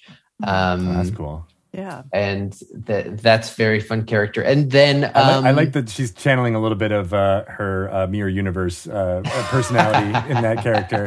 I like to call that just her personality. Like, you know that probably more best than anyone. Yeah, that's that's for all the Star Trek fans out there. Everybody always says, is she just is she just like Tilly, like science and nerdy, like da da da? And I'm like, no, she's closer to like lick my boob, you know, that kind of thing. She is Killy.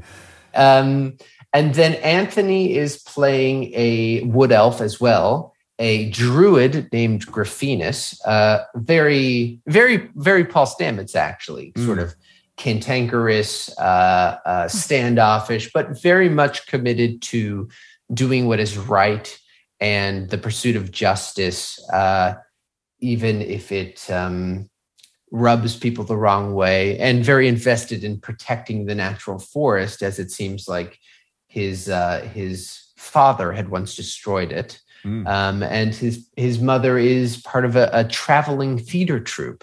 With An- Anthony did an incredible write-up of all the different people in his troupe, uh, who, if we ever pick back up, maybe in twenty twenty-two, we will we will definitely get to meet each and every one of them. That's cool. Oh, yeah, and then. Like- You could Sorry, meet them ahead, at Julie. The carnival. Oh my god! Yeah, except then, then it would become a a full hour session of going through each character, yeah. Anthony reuniting with them. You know, so we could do we could do a, a one off where Anthony just uh, rescues each one one by one. Yeah, a little one. Make it a four hour D and D. Session. Oh, nice. I like it.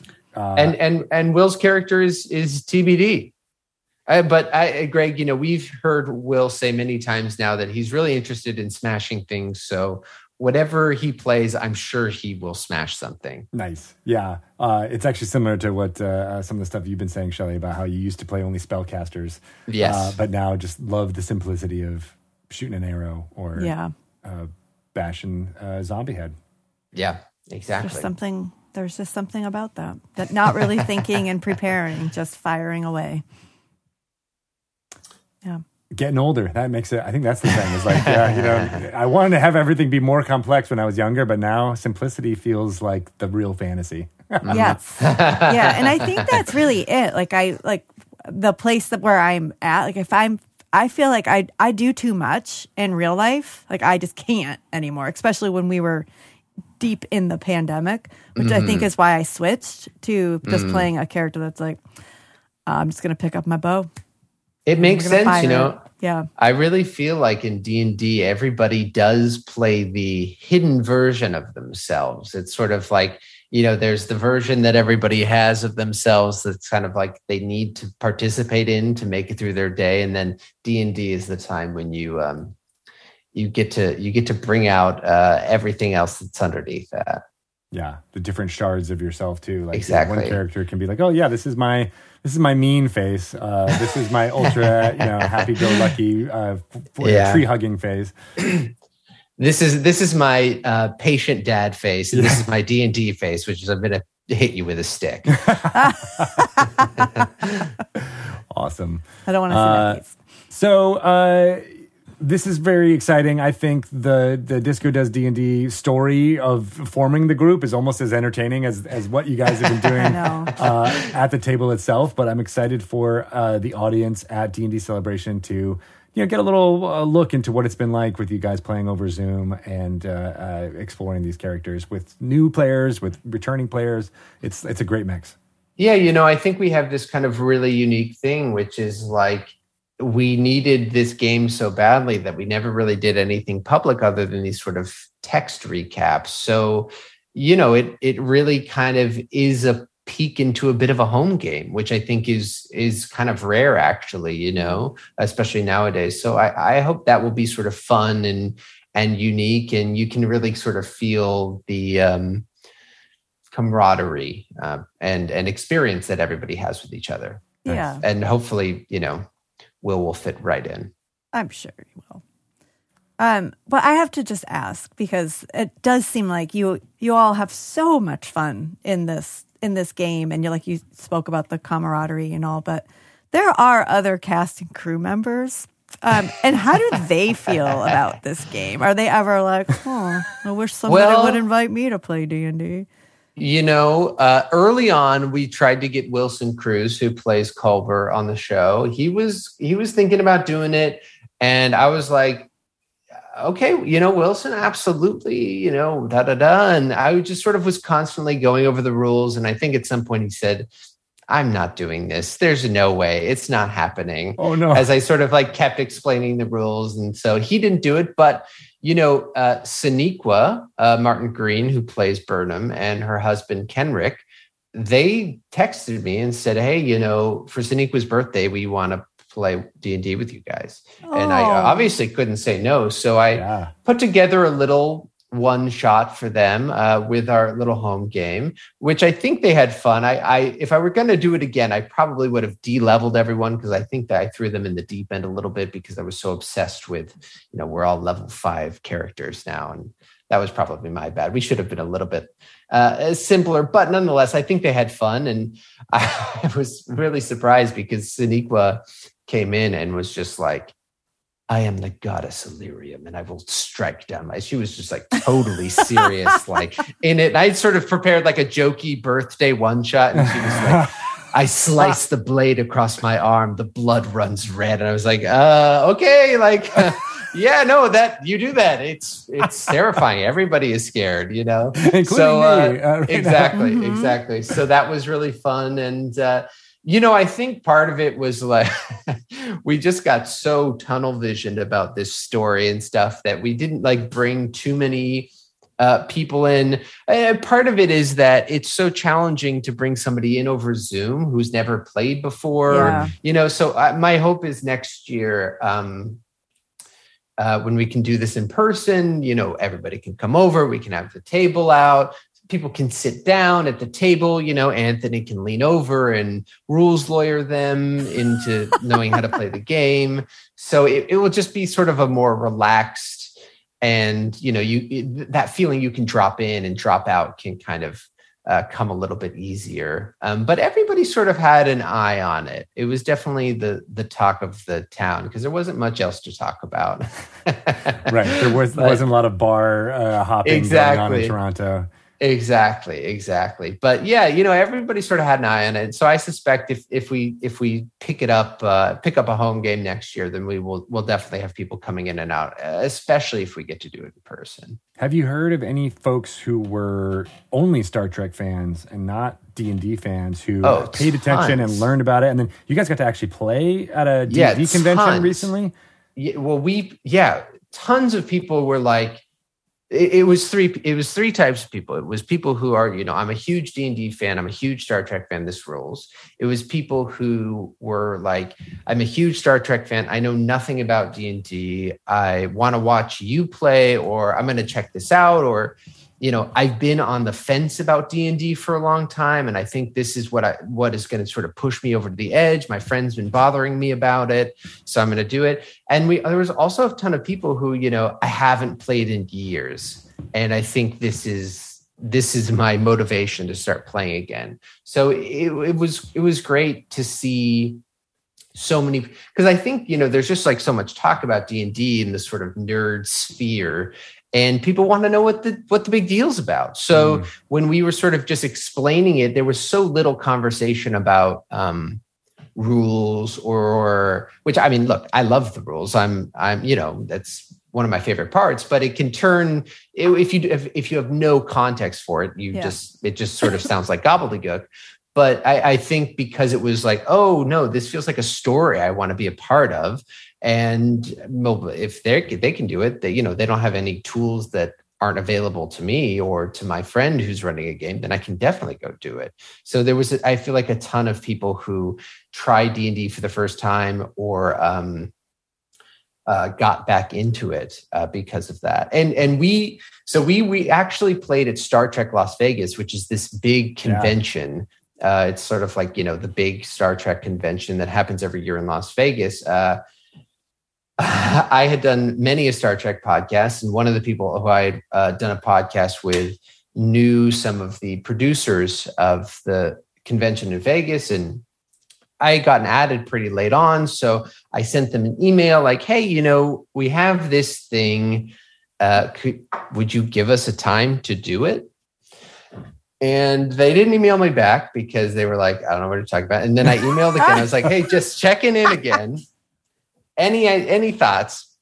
And Shelly, uh, a woman who works at Creation, was kind enough to email me back and was like, what are you talking about?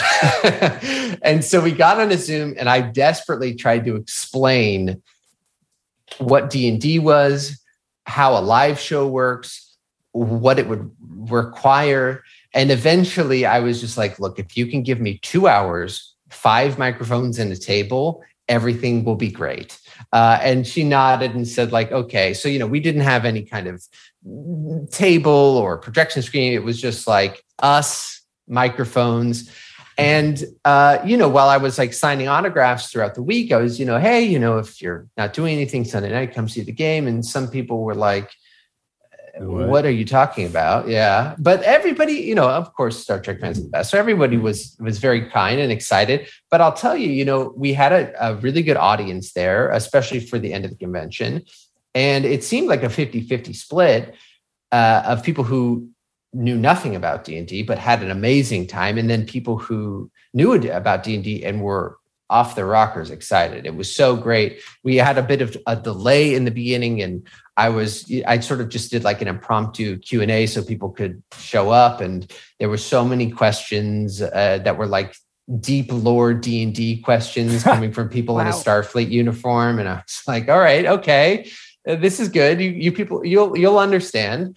Um, That's so and a cool. lot of people like came up to me afterwards and was like, look, I am not totally sure what happened. I don't really know what was going on, you, you know, saving checks, whatever. But I had an amazing time because it was really, you know, it was, it was a fun performance. It was, it was a very rules light show. Uh, Mary Chifo, it was, it was Anthony, Blue, Mary Wiseman, and then Mary Chifo uh, from season one and two came in, and I think she had played for the first time the day before without me. So this was her second game. Wow! Uh, and she knocked it out of the park. So she was kind of the audience surrogate for people who didn't know what was going on, but it was it was a blast, and I was uh from again for me and me alone, I was like, perfect, I'll put it in a nautiloid ship and that will be our tie-in, and and I'll use a a, a transportation circle as a transporter. It's excellent, you know. And so uh those are my little science fiction nods that uh really only entertained me, but I felt like it's in some way it felt like, you know, we Grounded. beam over to the to the vessel and we have to figure out what's going on here, uh, but it was very fun and silly and and And like nothing that's been in a Star Trek convention before, and hopefully something that will be at at more Star Trek conventions. What I love about that story, though, is that it's basically paying uh, it forward from Will joining uh, oh, uh, totally. Acquisitions Incorporated back in like two thousand eight, right? Like it felt totally. like people who had no idea what Dungeons and Dragon, Dragons was paid attention to that podcast, uh, and then it it just started that this whole idea of playing as a performance, as a way to introduce people into what this game is. Yeah, uh, and you know we're seeing the end result of it now with uh, with the, you know the the proliferation of streaming and everything that's been going on, and even you know uh, what you're going to be doing here at D and D Celebration, just being like, okay, yeah, no, we're we're this is a through line for the last twelve years of of of this rebirth of Dungeons and Dragons, and it all comes down to Will Wheaton, actually. I Absolutely, I love that. Just like this podcast, it all just, started yeah. with how yeah. much we love Will Wheaton.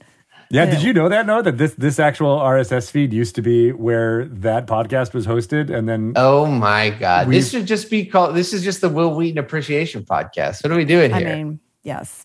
That's amazing. That tracks. So fun. Well, thank you so well, you much. Know, you go yeah, ahead. No, go ahead. No, I was just going to say, it was Anthony's idea to sort of bring Will into this thing, and and really, I can't imagine it without him at this point. It's just It's just so awesome to have... him be a part of this. Yeah. Yeah, I agree. Uh, and thanks for you uh, for, for, I know you, we've been talking about this for got eight months now, uh, yeah. trying to get oh this God. game together uh, through various ways. And so I'm so excited to have, you know, been able to hang out with you and talk with you, and uh, your exuberance for Dungeons and Dragons is, is palpable. And I really think that's going to be the through line for, for getting people to watch uh, this game. Uh, well, thank you guys so much. And thanks for all your hard work, Greg. We have definitely been through the trenches together trying to make this happen. So I, I'm super excited that it's finally coming Very together. Very dedicated. Me too. All right. So when is it? It's, it's sun, uh, Friday. Friday. Friday the twenty-fourth from eleven to one Pacific time, four to... some other time, Eastern time. Not great with math or time, math, but math, math. You'll all figure it out. Yeah. yeah. Just, yeah. You, they We're can check set. d n d celebration dot com for the full schedule. Nice. Um, uh, and if folks want to uh, pay attention to what you're doing, uh, Noah, what's the best way for them to do that? Oh, right. Yeah, well, definitely come watch this stream. That's really the most important thing. Who are we kidding? If you want to keep up to date with me, you can follow me on Twitter at N underscore A underscore K, or you can come play Star Trek video games with me on Twitch at the Type One Trekkie. Nice. You know, we didn't touch on that, and I wanted to. Your um, uh, activism yes, I, and fundraising for I uh, I have. Uh, I've been working with an organization called T one International that does um, fundraising and organizing for insulin affordability, both in the United States and around the world. Uh, so if you want to learn more about that, just message me on Twitter and I'll hook you up. That's wonderful. My uh, so. good friend and neighbor's um, son has type one diabetes. So when I saw that, I was, I very much appreciate your there you uh, activism and, and wanting to raise awareness for, for that very worthy cause. Thank you. Thank you. Thank you. All right. Thanks for being on, Noah. Can't wait for this game. And uh, I hope you kill at least uh, half of the characters. I I hope you have a great time, but not kill. The carnival ends in a bloody mess. The characters I end. Mean, Here is where the stories ends, forty-five minutes into the presentation. The, the snails and the snail racing could just go buck wild oh, wow. and just run off the track. And who knows? Mm, I can't you know wait. What? Anything could happen. Now I want to be a dungeon master. There you go. Come on, Shelly. Come on, Shelly. The snails are loose. The, the murder has They're really got you. They're going to get to you three to four days. So awesome. Okay. All right. Well, thanks, Noah, and uh, Thank happy rolling. Thank you, guys. Thank you. What a dream talking to Noah Averbach-Katz about all of the fun stuff that he is doing around Dungeons and Dragons. Yay! That's going to be so fun. D and D Celebration is going to be a party. A party. It's going to be a celebration. A celebration today. Uh, yeah, what's the soundtrack for, for D and D Celebration? You're just going to have nonstop party music happening? Well, I don't know. Like, what do you think at the carnival? What would that be like? I wanted to be a mashup of, like, you know, the kind of Ren Faire uh, uh, accordion music with the pan flutes with some, like, fat house beats going in the background. Okay. I was almost going, like, more of, like, the Ren Faire meets Metallica. Oh, okay. You want to go hard metal. I don't I know. I mean, that just to me kind of feels like um, Mister Light. Like he's just like rocking out behind the scenes to Metallica. All right. Mister Witch that. Is probably more like the pan flute. Okay. What if it's like, uh, um, is it Dropkick Murphys? No, the ones that are uh, shipping up to Boston. Um, it's got a uh, Irish violin. They're like, but it's, you know, it's it's hard rock at the same time. I could see that. I could see that. Yeah. All right. That's a variation on that. Let's do it. Good one. Uh, it's not Dropkick Murphys, I don't think. But now I want to look it up as I'm doing this, which is a terrible thing to do. Everyone loves good content like that. Uh, yeah. So uh, what can we tell people about uh, what's coming up that we haven't already said? Well, you're, I mean, the Wild Beyond the Witchlight is out. So get it and tell me and Greg about all of your fun adventures in the Feywild and at the carnival, because I am so excited about this. And this does seem like one of those adventures where I do, I want to hear everything. I want to hear about your characters. I want to hear if you're bunnies and fairies and where you're going. And if you're uh, people, children who have been um, living in the Feywild myster- under mysterious circumstances, or if you're employed by Mister Witch and Mister Light and you work for that carnival, I need to know. I need to know everything. So message us on uh, Twitter with your stories about uh, being Fey and or it's trapped in the Feywild. You can get in touch with me. I'm at Greg Tito on Twitter or Greg underscore Tito on Instagram. And I am at Shelley Moo on Twitter and Instagram. And I'm not kidding. I need to hear the stories. About how your snail racing crashed? Uh I think that could be like a pretty good beginning of an adventure. Like, so, where yeah. were the snails going? Clearly, they're possessed, because if they're chasing you, then they're fast. Right. And they're not normally. So what's going on with the snails? First of all, who did this and why did they break th- free? What's happening? We need someone to Columbo this for us, please. And obviously, put your money on Shelley Moo from the pink team. Bow, ba-dum, bow. No offense they, to the other snails, but sorry. But they don't have as cool names, honestly. Uh, oh, yeah. Although Greenleaf seems like he's he's up my alley. Whatever. Uh, if you want to find out about everything that we've been talking about, there's a couple places. Go to D and D celebration dot com as well as dungeons and dragons dot com to find out all about the books and perhaps pre-order what's coming up. You can also follow us all on the social, wizards underscore D N D on Twitter and Instagram. Like that Facebook page. Like and sub- smash that subscribe button on the YouTube for uh, all of the video content that will be coming out for D and D Celebration, uh, as well as twitch.tv slash D&D. Uh, there's a new issue of Dragon Plus coming out with tons of great previews Just and out. content. It is out, uh, so download that to your phone. Check out that issue. Uh, that content is also available at dragon mag dot com. And I want to give another extra special shout out to the people who make Dragon Talk happen for reals. Ryan Marth and Lisa Carr, thank you so much for all you the, do putting this real together. Talent, yep. It's true. Um, and I think with that, it's time to move on to Drunky Two Shoes. Okie dokie, she is ready. I don't remember what was happening exactly last time. You're in the back room. In the grocery. Yeah. And I think I just, went up front and, and you're said just about to throw down. You're just about to start fighting, I think, right? Well, I thought I was like chatting with the lady behind the counter. Um, and then you went to the back oh, and tried was, to sneak in the back. Didn't, did I, did, I don't know if I had officially detected that there was a doppelganger in my presence.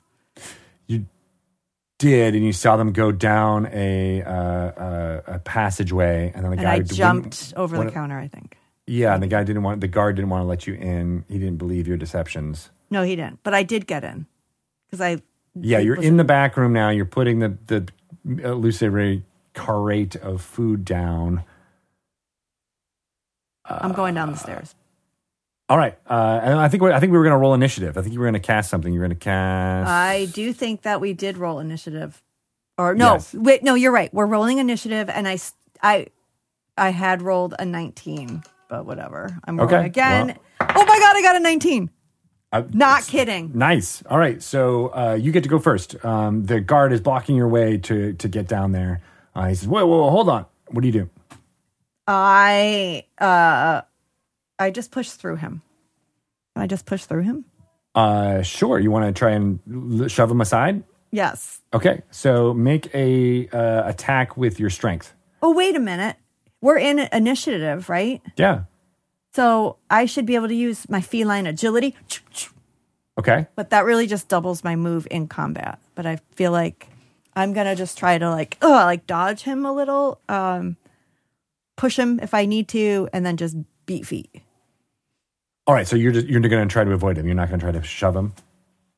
Yeah, I'm going to try to avoid okay. him. Make me an acrobatics check then as you try to maneuver in this uh, smallish uh, room to stay out of his reach. So what you're saying is this is not a good idea. Oh, no, wait, I mean, you described you, you, that. You tell me what you're trying to do. And twenty-one, I'm to... twenty-one. What? All right, so you uh, take a step back and you kind of bump into Samson, who's right behind you. Sorry, Samson. Uh, uh, and then and then Daryl's like, oh, gosh, what? What are you doing? And then you kind of roll uh, with these two who didn't realize that you were going to start fighting. Um, and all of a sudden you end up on the other side of the guard. And there is a, uh, behind these these little pile of crates, you see a, Um, a trapdoor with a ladder going straight down. Oh, wow. Okay. Now, did, are Samson and Daryl with me? They're be, they have all, no, they're they are behind, also? They're, they're okay. on the other side with the guard who is just kind of drawing his short sword, a uh, little halfling. Oh, shoot. I would prefer them to be with me, but I'm going down the trapdoor. All right. So you go down the trapdoor uh, and you are in darkness, but luckily, I think Tabaxi have dark vision, I do. Correct? Yeah, sixty uh, feet. All right, and you see a, a large, actually, room. You didn't really think it was going to be this big. You thought it was going to be maybe the same size as this uh, uh, storeroom. Uh, but underneath, it is a very large sixty by sixty foot uh, spacious cavern. Actually, you go down quite a bit, and the ceilings look like they're about twenty feet high. Um, you're using your dark vision now, uh, but your amulet uh, immediately lets you know that there are... Um, three uh, individuals in here that are doppelgangers, uh, and the rest seem to be uh, halfling-sized, moving around uh, and uh, following the orders of the doppelgangers. So I'm just, like, in this room filled with people? Yes. With creatures? Okay. Uh, and we'll, so let's end it there, because that seems oh! like a great cliffhanger. We'll see okay. what happens next time.